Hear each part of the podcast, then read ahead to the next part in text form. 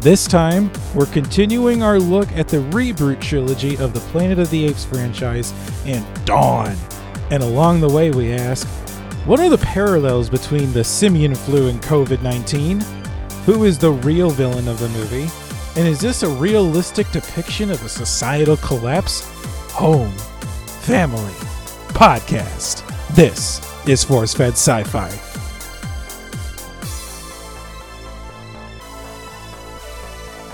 Hello, everybody, and welcome back to the Force Fed Sci Fi Podcast.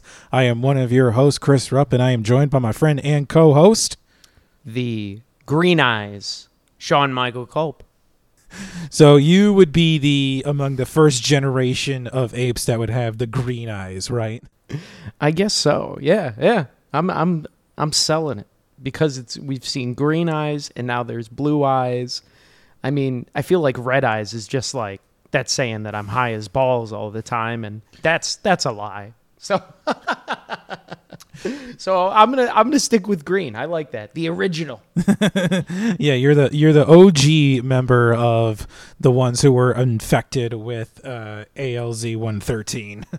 Yes, yes. And yeah, speaking of infected, right on, Chris. This is actually basically how this film takes off. So actually, why don't we um, dive right into Dawn and we can expand upon it more? You give us a synopsis. All right, so 10 years after a pandemic has wiped out most of humanity, Caesar and his community of apes live in peace. That is, until a group of survivors stumble upon them and force Caesar to confront where his loyalties lie and where he's placed his trust. Very nice. Very nice. That's that's that perfect. Ooh, the drama. So, yeah, heading into a sequel for Rise of the Planet of the Apes Dawn of the Planet of the Apes definitely ratchets up the the tension, ratchets up the stakes, and really kind of the film has this really big emotional anchor, which we're we'll explore in more detail as the episode goes on. But it's, I mean, I think mm-hmm. I was just watching this movie and just constantly reminded of what it what was truly at stake for all of these characters involved in this movie. Oh, I'm definitely gonna back you on that one. You can tell. I think the how they wrote this film out with the direction. I mean, it's perfect. You can see at any point. I feel like in this film, you can side with either the apes or the humans for what they're fighting for, because the humans don't want to be extinct, and neither do the apes. But there's so much PTSD on the ape side to where they can't trust the humans, and then like it's just there's just like a war of trust and betrayal. It's a pretty fantastic uh, plot. It's a universal struggle for respect and for the fundamental right to exist. It, that's that comes into clash between the apes and the humans. I mean, at various points in the movie, but we're just constantly reminded that while these two sides aren't exactly actively seeking out a war against each other, that's what it feels like it's all coming to at some point. Yes, this this slow build up to tensions rising until it finally breaks. The levee breaks. And before we dive into that, do you want to how did you feel about the opening scenes because it pans open and it shows like the globe slowly being infected. How did you feel especially with the pandemic the past basically 2 years? Did that spark any emotions? Yeah, I, I just got a real deep sense of melancholy because you could see some of those news snippets and almost think that this movie was made sometime last year at the height of the pandemic, and just that that cold open, just reminding everybody of how it how it was we came to arrive at this point, heading heading into the film is is really heartbreaking. It, it reminds you of just what humanity has lost. I mean, it, there's no mention of you know an ape commune, you know, living somewhere in California. All it mentions is that you know the, the apes escaped and the virus was traced back to Genesis, and then it's that pullback, that slow reveal of Caesar's face as he's leading a hunting party, and it just drops us, boom, right into the action of the movie. right in the thick of it. It's it's a great opening, and I like you had those same emotions where it it actually made me feel pretty pretty actually pretty happy. Um, yeah, obviously this is a movie, and the point is the spread of the virus to take over, kill humanity, etc. Um, that's the you know the fallout of that. But it made me pretty happy for our response to COVID. You know, with the vaccinations and everything going on, it actually made me pretty happy. You know, like while you know there is a new variants coming out, though we aren't experiencing pandemonium on the level of Dawn of the Planet of the Apes, right? There's not billions of people dying. So it kind of, it kind of, in a way, it made me feel like kind of happy, like, sweet, we're gonna survive this, we're gonna pull through. We're not gonna be ruled by apes. I mean, there's still, I mean, anything's possible. I mean, we would have thought that COVID was eradicated a few months ago with the vaccine, but now it's the, the Delta variant has come back with a vengeance. So now I just kind of feel like we're in a COVID 2, the revenge, you know? We're we're in Groundhog Day. These damn people just won't wear their masks, so we just keep getting these freaking. yeah, just feel like Bill Murray. So there's COVID 19 cases again. Again, how much further down the alphabet do we need to go? but going back to this movie, um, opening was great. It's fantastic. Let's talk about how did this film come to be? Okay, so we've got a new director this time around. Rupert Wyatt was the director of the first film. He was concerned about a lot of uh, like scheduling conflicts because the studio, you know, they saw they had a hit in Rise of the Planet of the Apes, and they immediately wanted a sequel. They wanted a 2014 sequel. You know, three years after the release of the first film, and Rupert Wyatt was just like, "Whoa, that's too fast for me."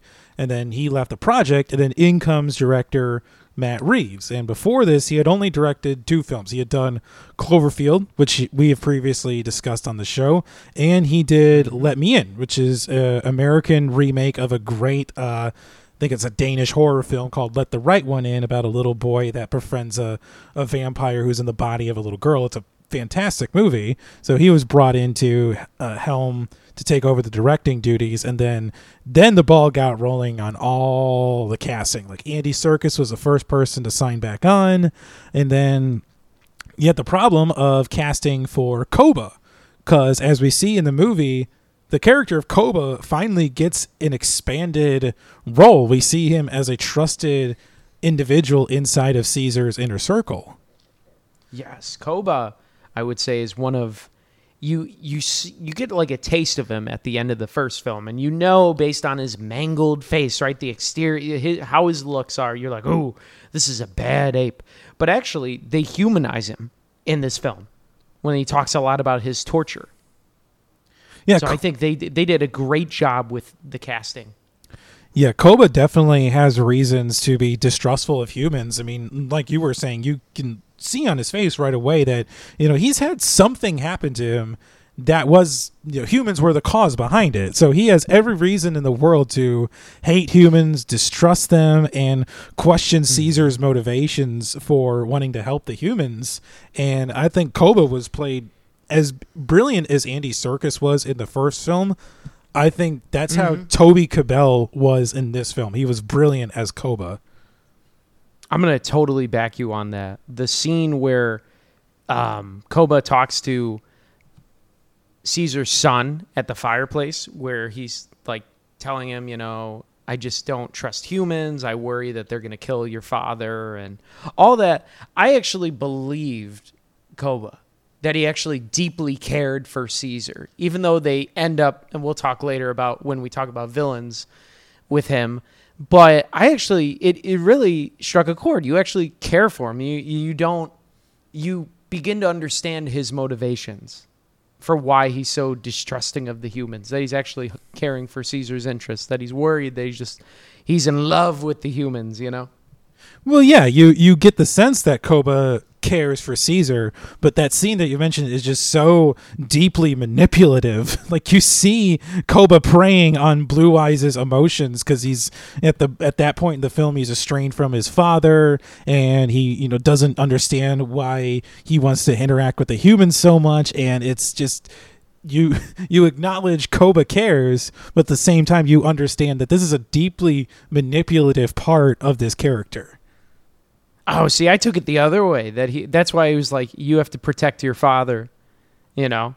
That's why I was like, Oh, okay. So he's he believes that Caesar's like not jaded enough, but he's like trying to tell his son, you know, don't trust him as much as he does. but maybe maybe I missed that. Which, but you know, it is what it is. Exactly. That's cool. yeah. That's cool.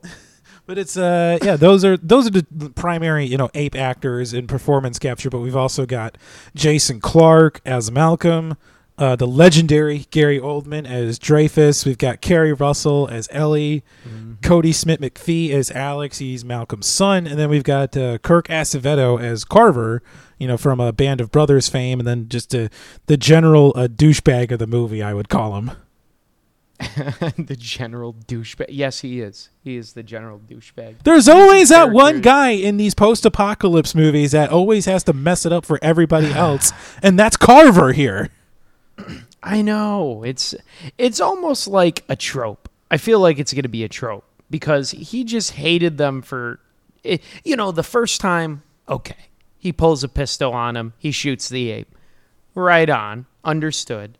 But after that, like bringing the gun and then just freaking I mean, freaking out at Caesar's son, like to me that was just at that point I'm like, "Oh, this guy's a trope." He's just advancing the plot.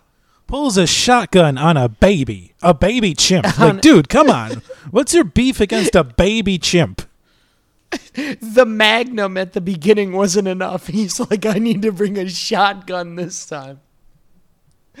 oh God. And then uh, one more casting that we've got James Franco that appears in that uncredited cameo when Caesar is looking at the video camera. So yeah, James Franco from the first film comes back because uh, he didn't he didn't want any part of a sequel after Rupert Wyatt left, and it's set ten years in the future. So and after the the virus had ravaged the country, I think it's pretty self-explanatory what happened to Will Rodman at the uh, during the uh, events uh, that take place before this film. Yeah, I think uh, Franco. They asked him if he was coming back. and He said no. He said that I read at least a couple articles that because he was on quote unquote ground floor of the virus, he died from it. Whereas the survivors are people who are immune. Which I mean, I I actually am glad that he's not in the film because I think he would have taken away from the plot too much. Um, I think it, and you know, with Caesar coming back and seeing the home and everything, and seeing that video of uh, James Franco, that that served enough. We didn't need Franco in this film. I think it just would have detracted. He served his purpose in the first one. Yeah, I agree, and it, it allows for the opportunity to introduce characters like Malcolm, like Dreyfus, and like Ellie, you know, into the film and inject them with new stories and new new journeys to go on with these people. Now, how did you feel about Malcolm?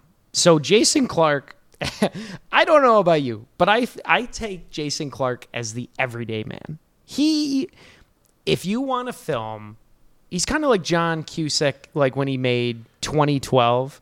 If you want a guy who's going to serve the plot, but he's not to he's not a character actor and he's not to add like he's not to wow you with his chops, right? He's to just tell the story.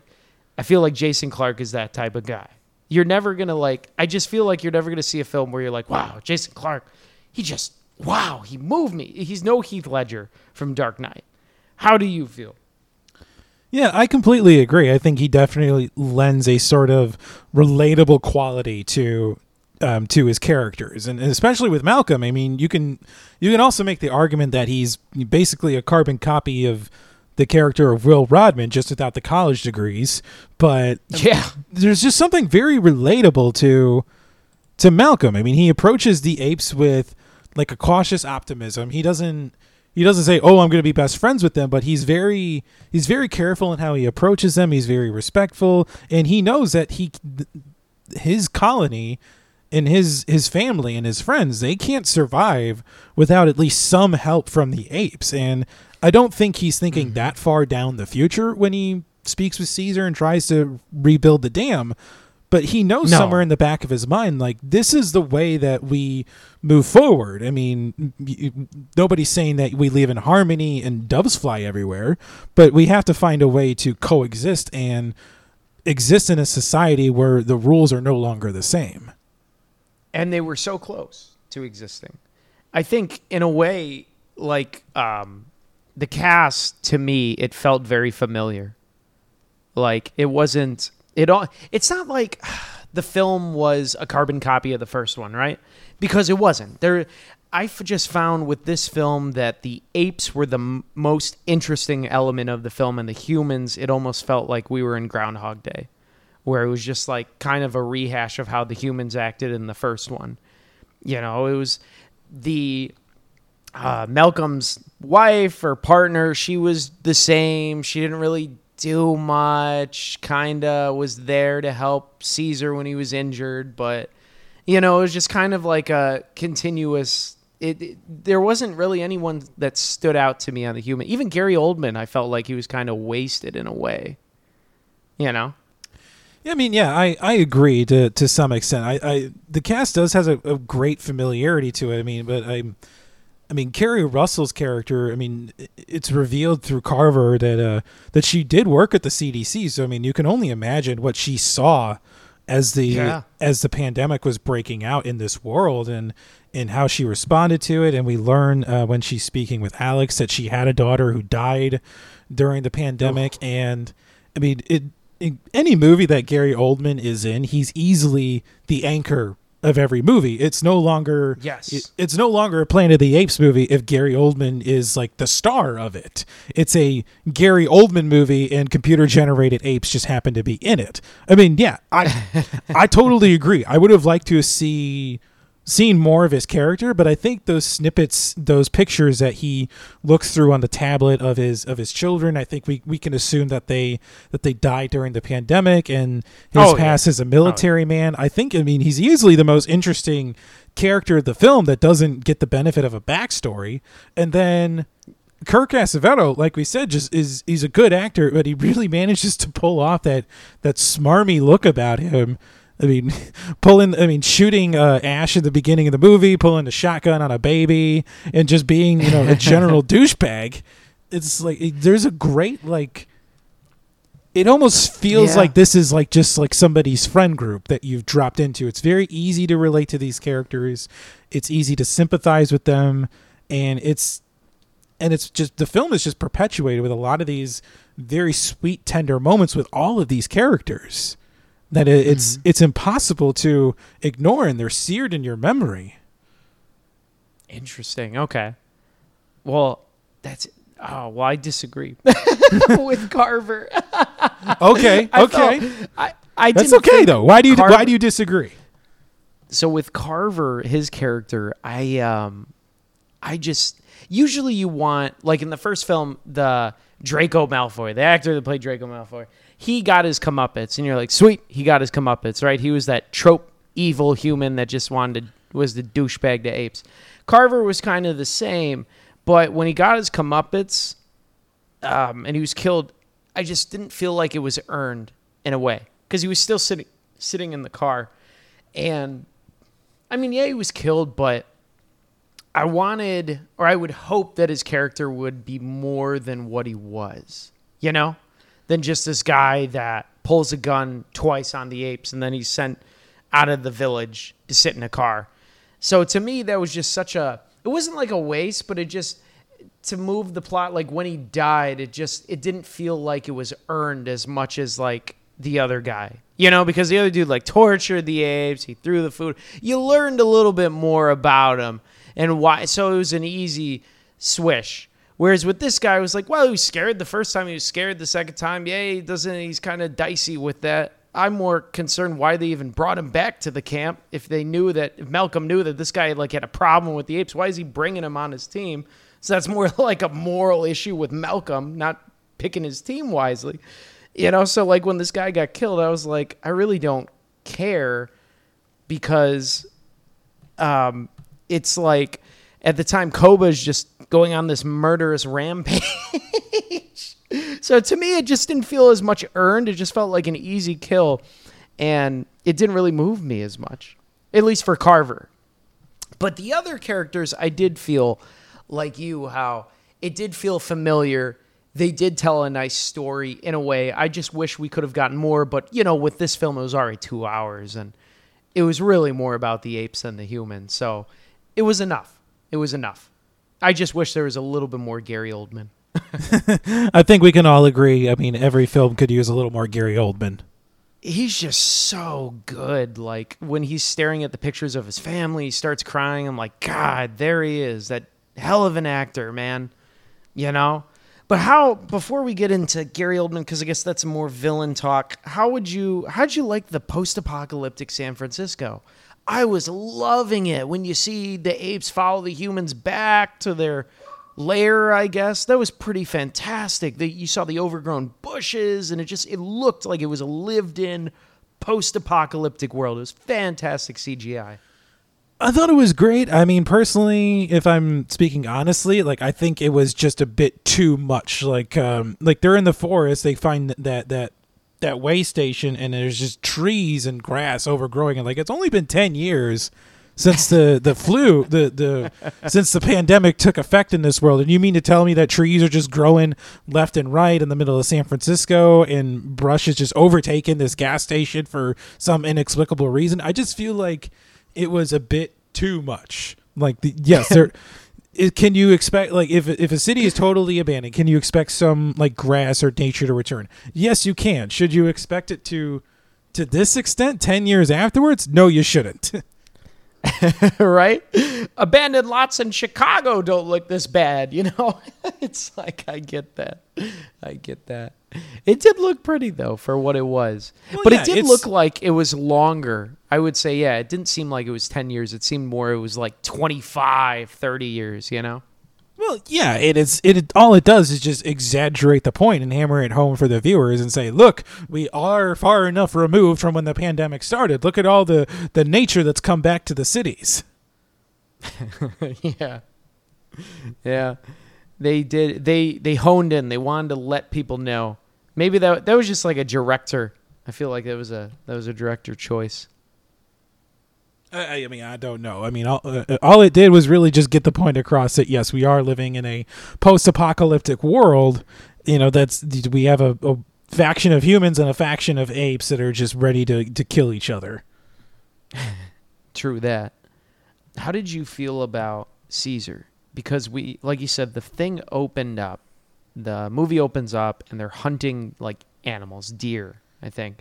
And you see Caesar, he's covered in I would say like war makeup, his face is white, he's got the thing. He seemed to me as a pretty damn good leader. Like the apes all rallied behind him. He seemed pretty democratic. How did you feel?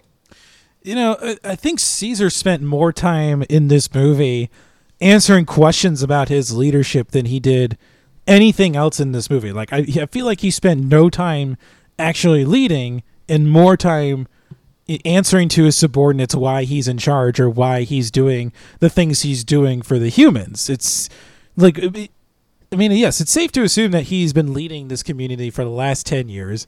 And by all accounts, it seemed like it was pretty solid leadership. You know, he has that Yeah. that moment with Maurice, you know, explaining how far they've come, what they've had to endure, and and then he's facing these major challenges all because Malcolm's group showed up in the forest one day. And all of a sudden, he gets pushback from Koba and his son and other members of his council. It's like, come on, like I've been leading you for the last ten years. Why are you doubting me now? Where is this coming from? right? Because they, t- well, it was interesting because they talked about saying they haven't seen humans in about two years, and they hope they they probably killed each other. So I was kind of curious to see how they acted with the humans the years prior. You know, like how what was that like? Was it was it the same response? Were the humans always trying to kill the apes?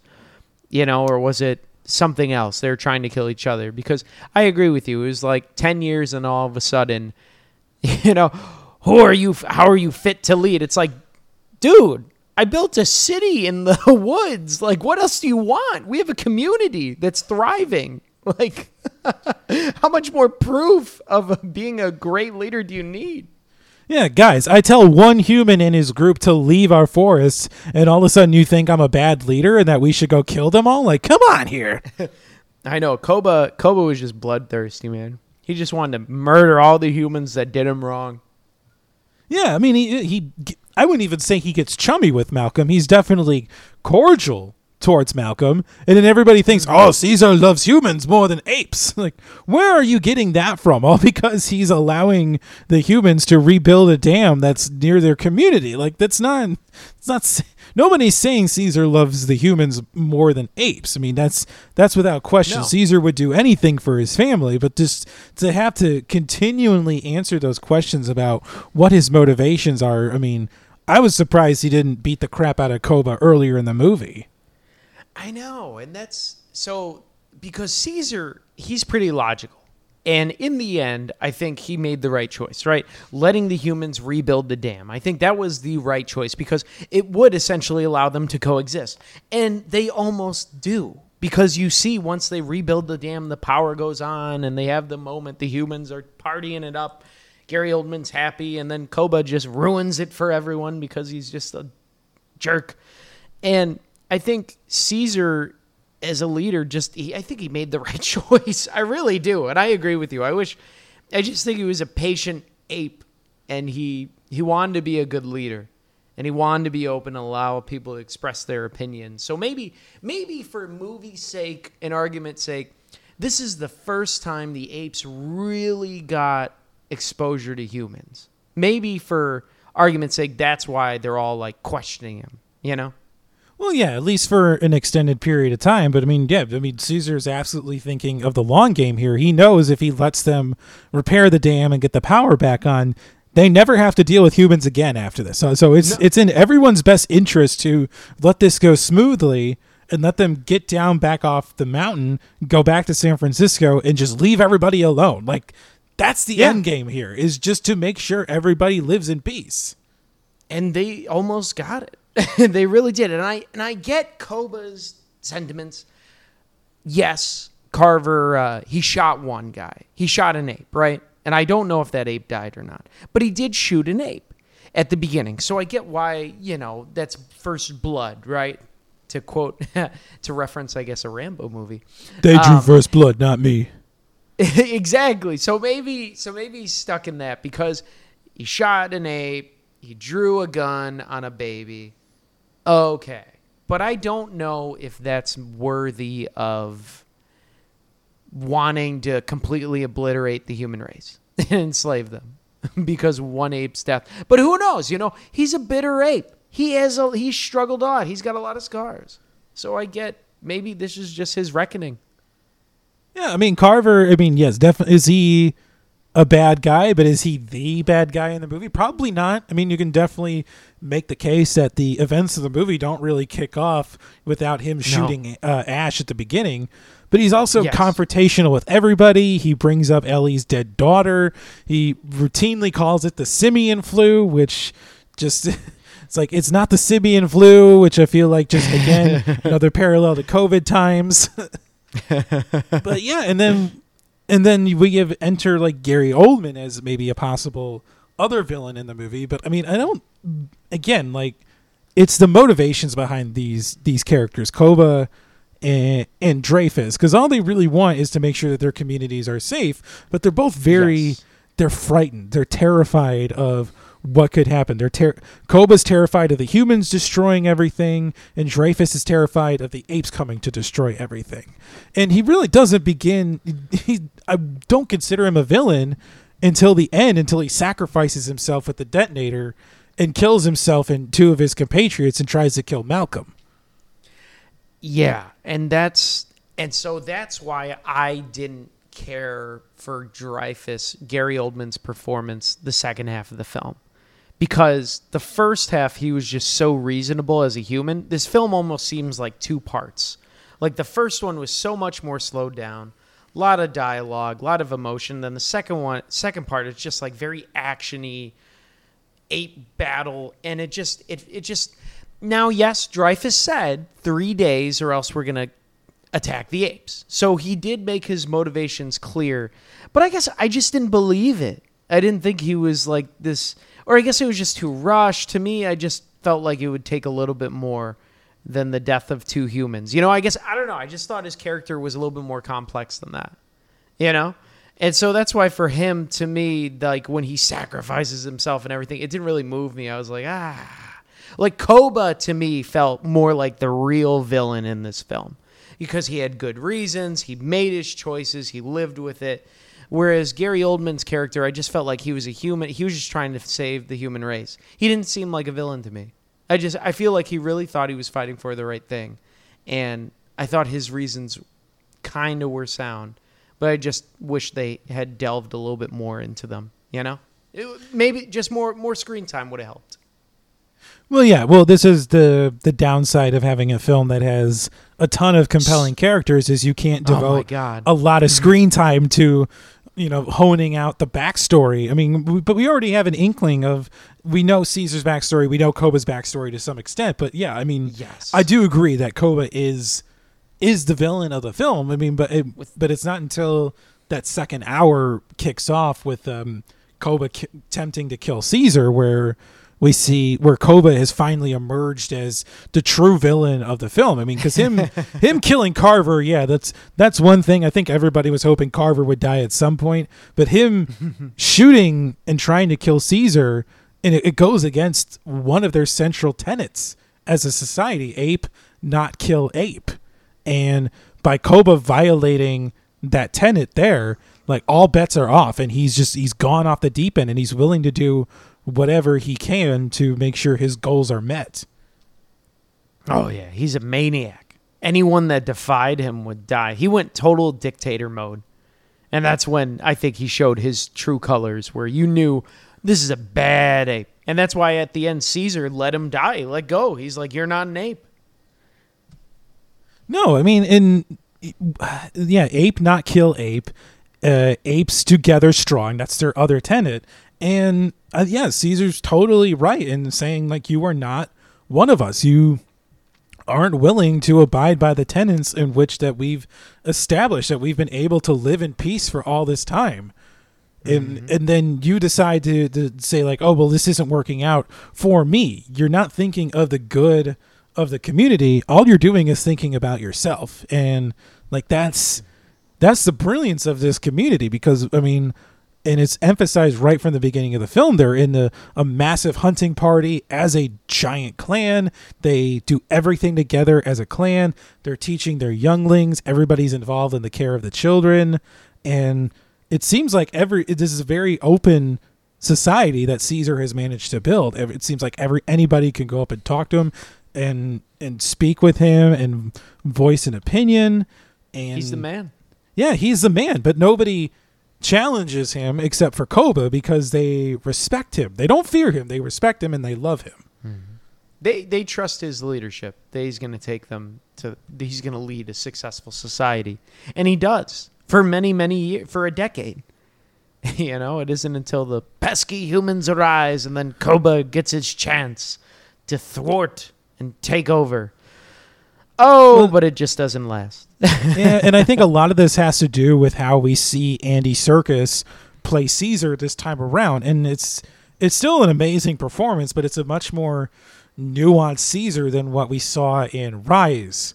I mean, he's Caesar's much older. He's a father now, and he's been able to mm-hmm. bear this responsibility for over a decade. And it's it's amazing to see, you know, an actor of Andy Serkis's caliber just embody a character so much. I mean, it's something that we rarely see in a movie. I mean, the closest example I can come up with is uh, Chadwick Boseman playing uh, T'Challa in the Black Panther as Black Panther.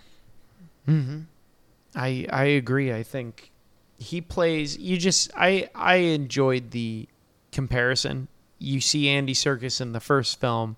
He plays such a young, like the youthful, a young kid almost as an ape, very well. He gets he nails it down as a young adult, young teen, and then in this you get more of an adult, and just his mannerisms, the intellect, overall, I really respected his work. He's he's a phenomenal artist, and the performance was encapsulating.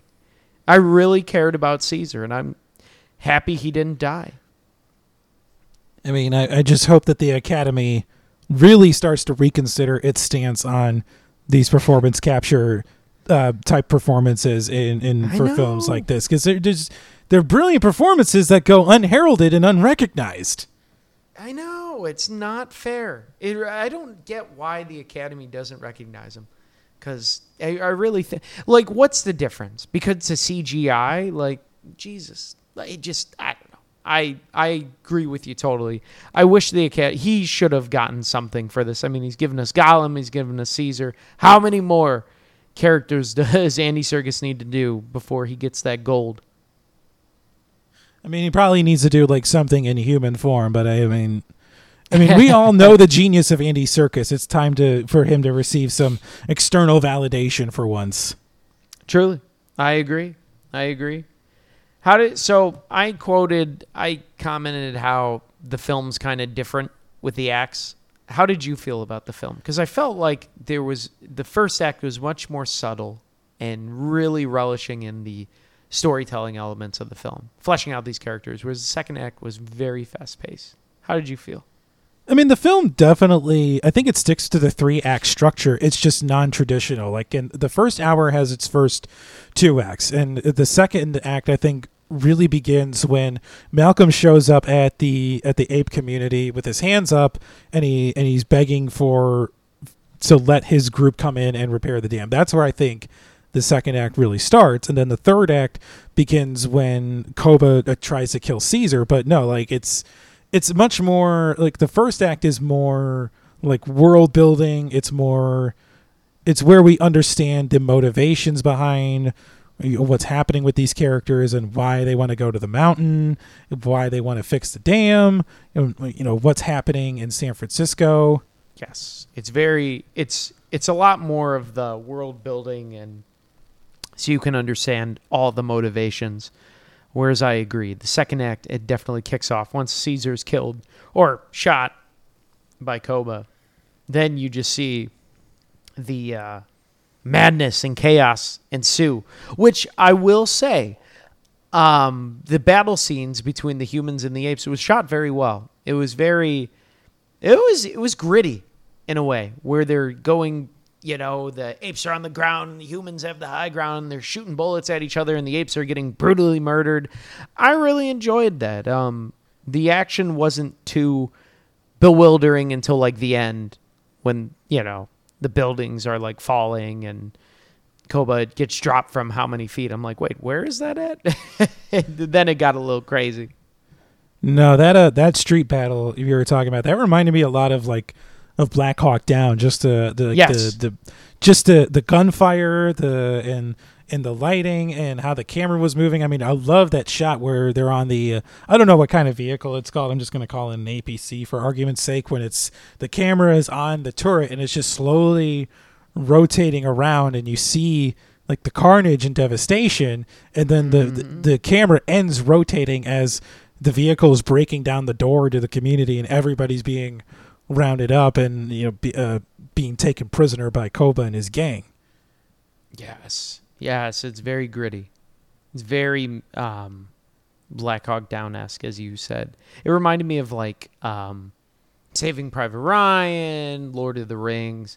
It was gritty. It was good. It, you really felt like Koba. He wanted to kill these humans. He wanted to enslave them. Great, great direction. Great storytelling. But then I think we also get the most emotional moment in the film where, you know, um, Malcolm, Ellie, and Alexander they all they find Caesar near death and they bring him back into San Francisco and they take him to his home where he lived with. Will and his father and it's I think the moment was I think it's meant to remind Caesar that humans you know they can be kind and they're capable of tremendous generosity and kindness when they're not governed by fear and I mean, it's it's here at this point of the film that we can also assume that Will and Caroline were were killed by the virus, but it's so important for Caesar to reconnect with the fact that yes, while he is an ape, he does know that humans are capable of truly nice and kind things. That was the best part of the film for me. That really struck a chord. And I'm glad that they had him go back to his home and they had the little archive footage and it wasn't too overdone. You know, it was perfect. It was a nice nod to the first film. It really showed. Well, he him. also has that. He has that great moment with his son too, um, telling him that you know I'm you know I I'm I could never be mad at you. I could never be upset at you. I will Mhm. always love you. I will always be your father. Um, and Like James He Franco. doesn't. Yeah, he doesn't blame him for signing for siding with Koba. I mean, it's it, it's it's a brilliant moment between. I mean, these two characters who, for the most part of the film, have had such a strained relationship. Mm-hmm. It's such a just great writing, great great story. Like it's crazy that a movie about CGI apes has more character development and a compelling story than films that aren't CGI apes. you know. but I agree with you. Those that whole scene was fantastic. It was such a emotional part of the film, and I think it was needed. It was just great. And then Caesar comes back and he saves the day with his boy. Yeah, and and I love how the movie is bookended on these shots of Caesar's eyes. The film mm-hmm. opens in, pans out on you know from Caesar's eyes to you know the hunting party, and then it ends the film by zooming in on his eyes and how he's contemplating his future in the coming war that he knows that he can't do anything to stop now. Yeah, because once it starts, it's gonna go forever. You know, until well, until we watch the third one. But and then we'll see. But yeah, I know it's it's really this film is the tipping point. Once they drew first blood, there's no going back now. And he saw it, he felt it, and he knows it. But I think Caesar's the right man or the right animal, ape, in charge to lead these apes through it. So I know I'm And- pretty pumped to see it. It was a great closing shot. Yeah, and just such a tender moment too between Malcolm and Caesar where you know they echo everything that we've been saying. Like they almost had it. They almost achieved So peace. They almost achieved cooperation and it was just that that shot of Malcolm just sinking into the background of just like, you know, we tried. There's there's nothing we can do now. It's it's this is going to happen and we can't stop it. Yeah. I mean, it's fantastic because it shows how so much of society and everything can hinge on such a moment. You know, how how people, individuals can change the course of history and destiny with their actions and you can have all the good in the world and all the people trying their darndest to make everything right, but you know, all it takes is you know, an individual with a strong will, the ability to speak, and you know, some mo- some actions, and it can really upset the order of things. You know, Yeah. and this film is a perfect depiction of that. They were so close. So close. So close, man. I know. I was bummed. so about that, so close. Who, who, Chris, died? Who is your red shirt?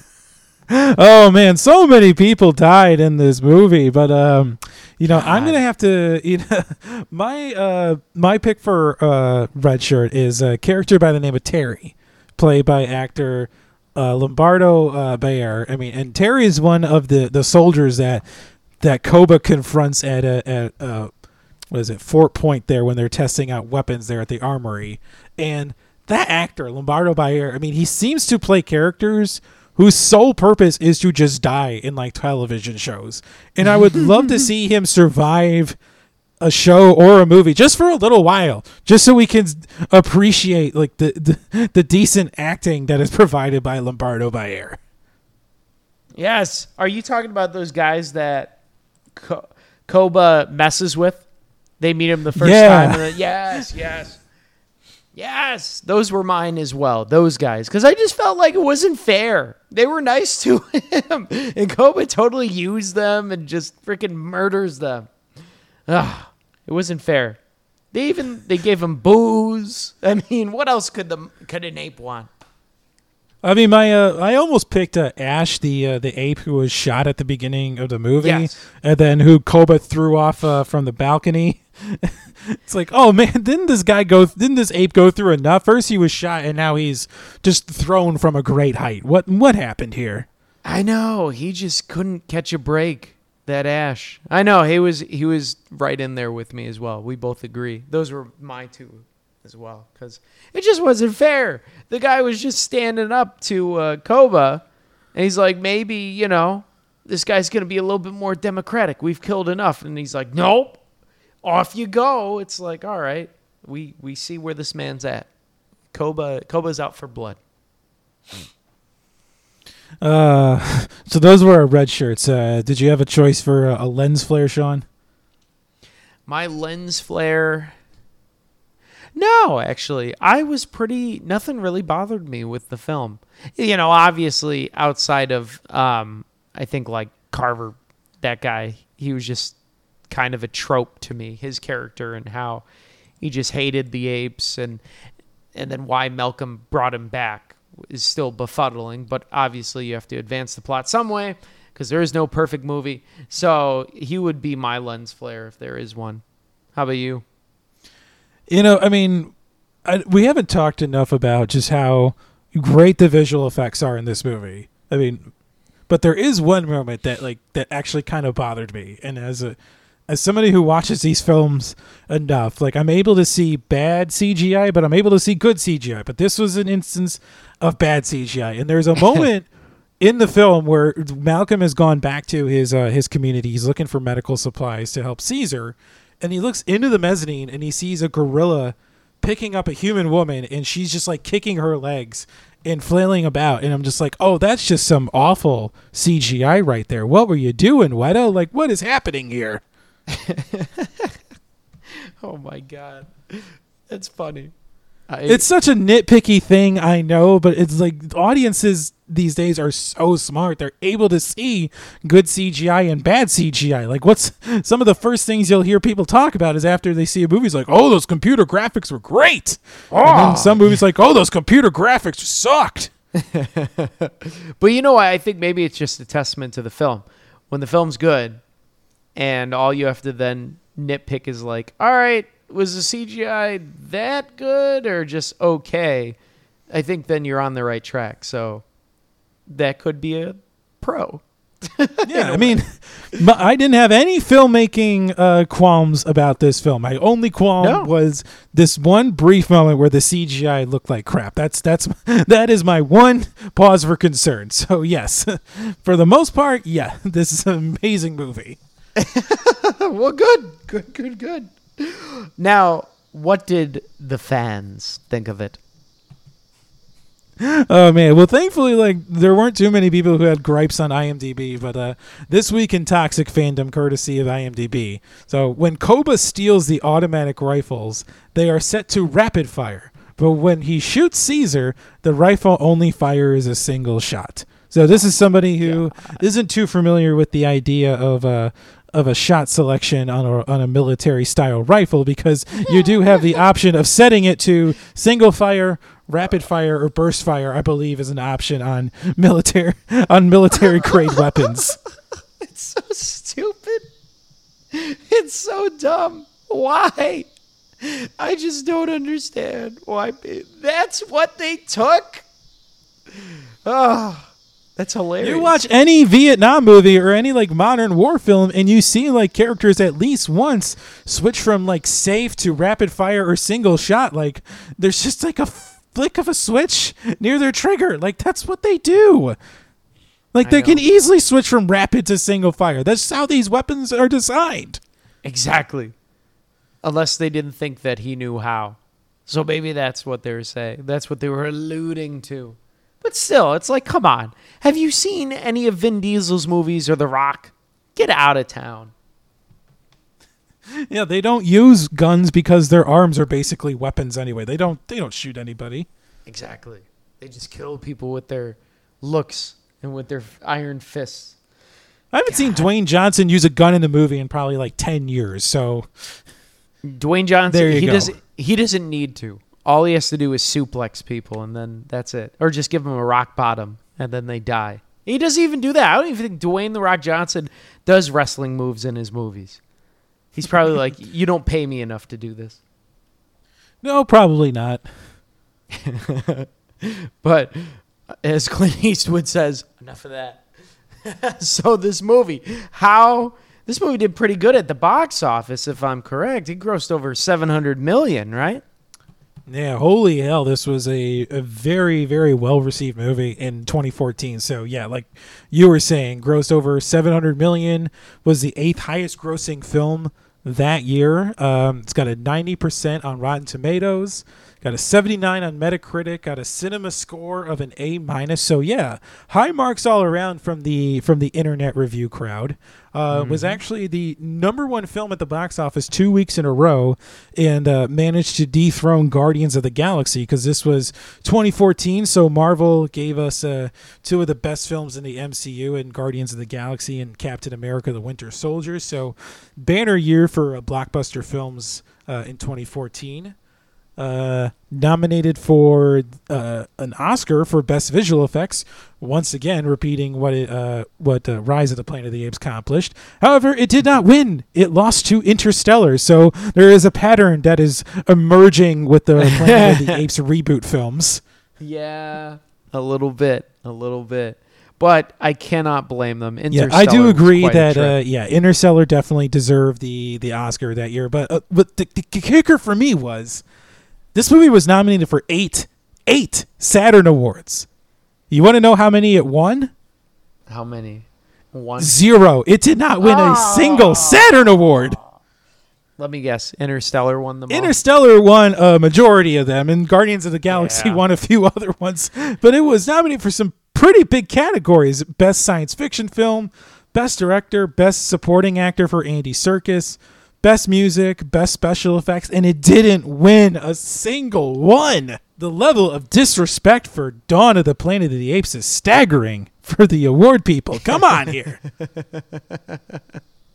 What's going on here?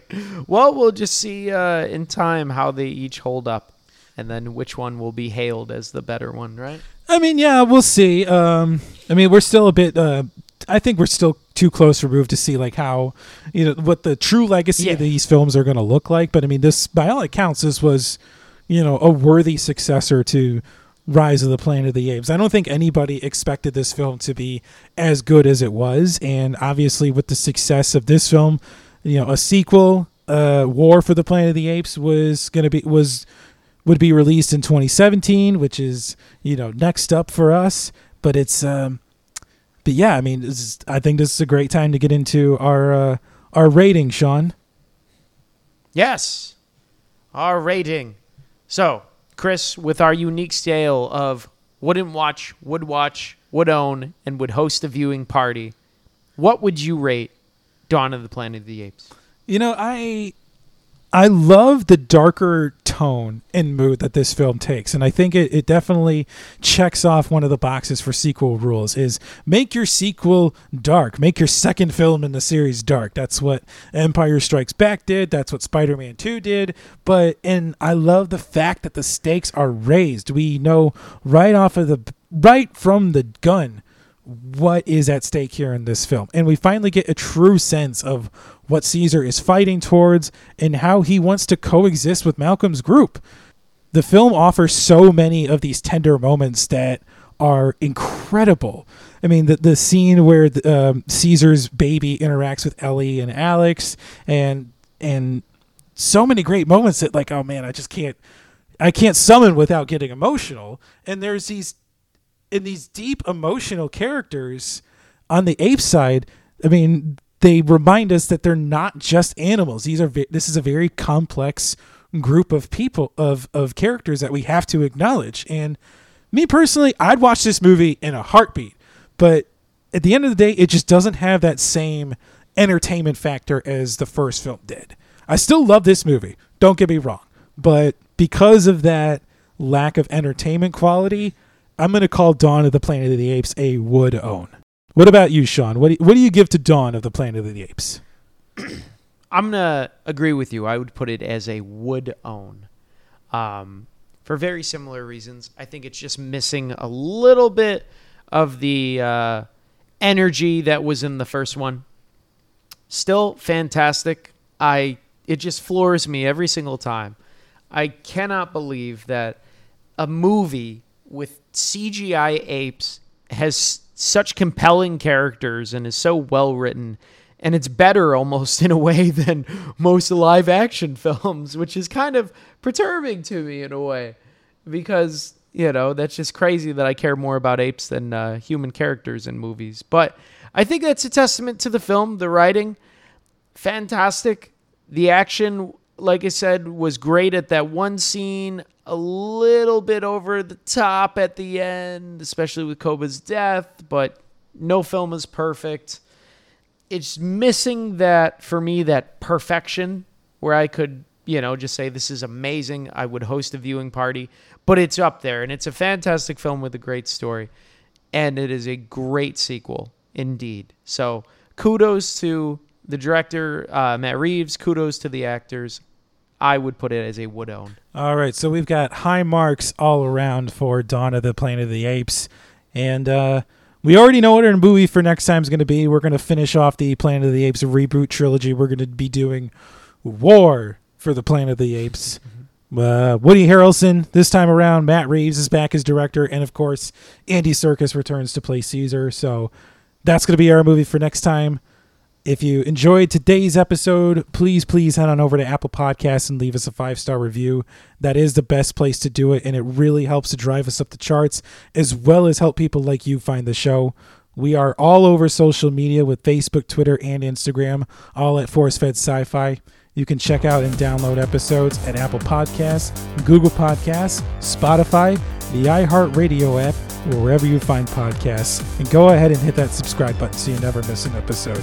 Finally, you can check out our website, forcefedsci-fi.com, for show notes and links to all of our social media. So for all of us at the ForceFed Sci-Fi team, we will see you next time.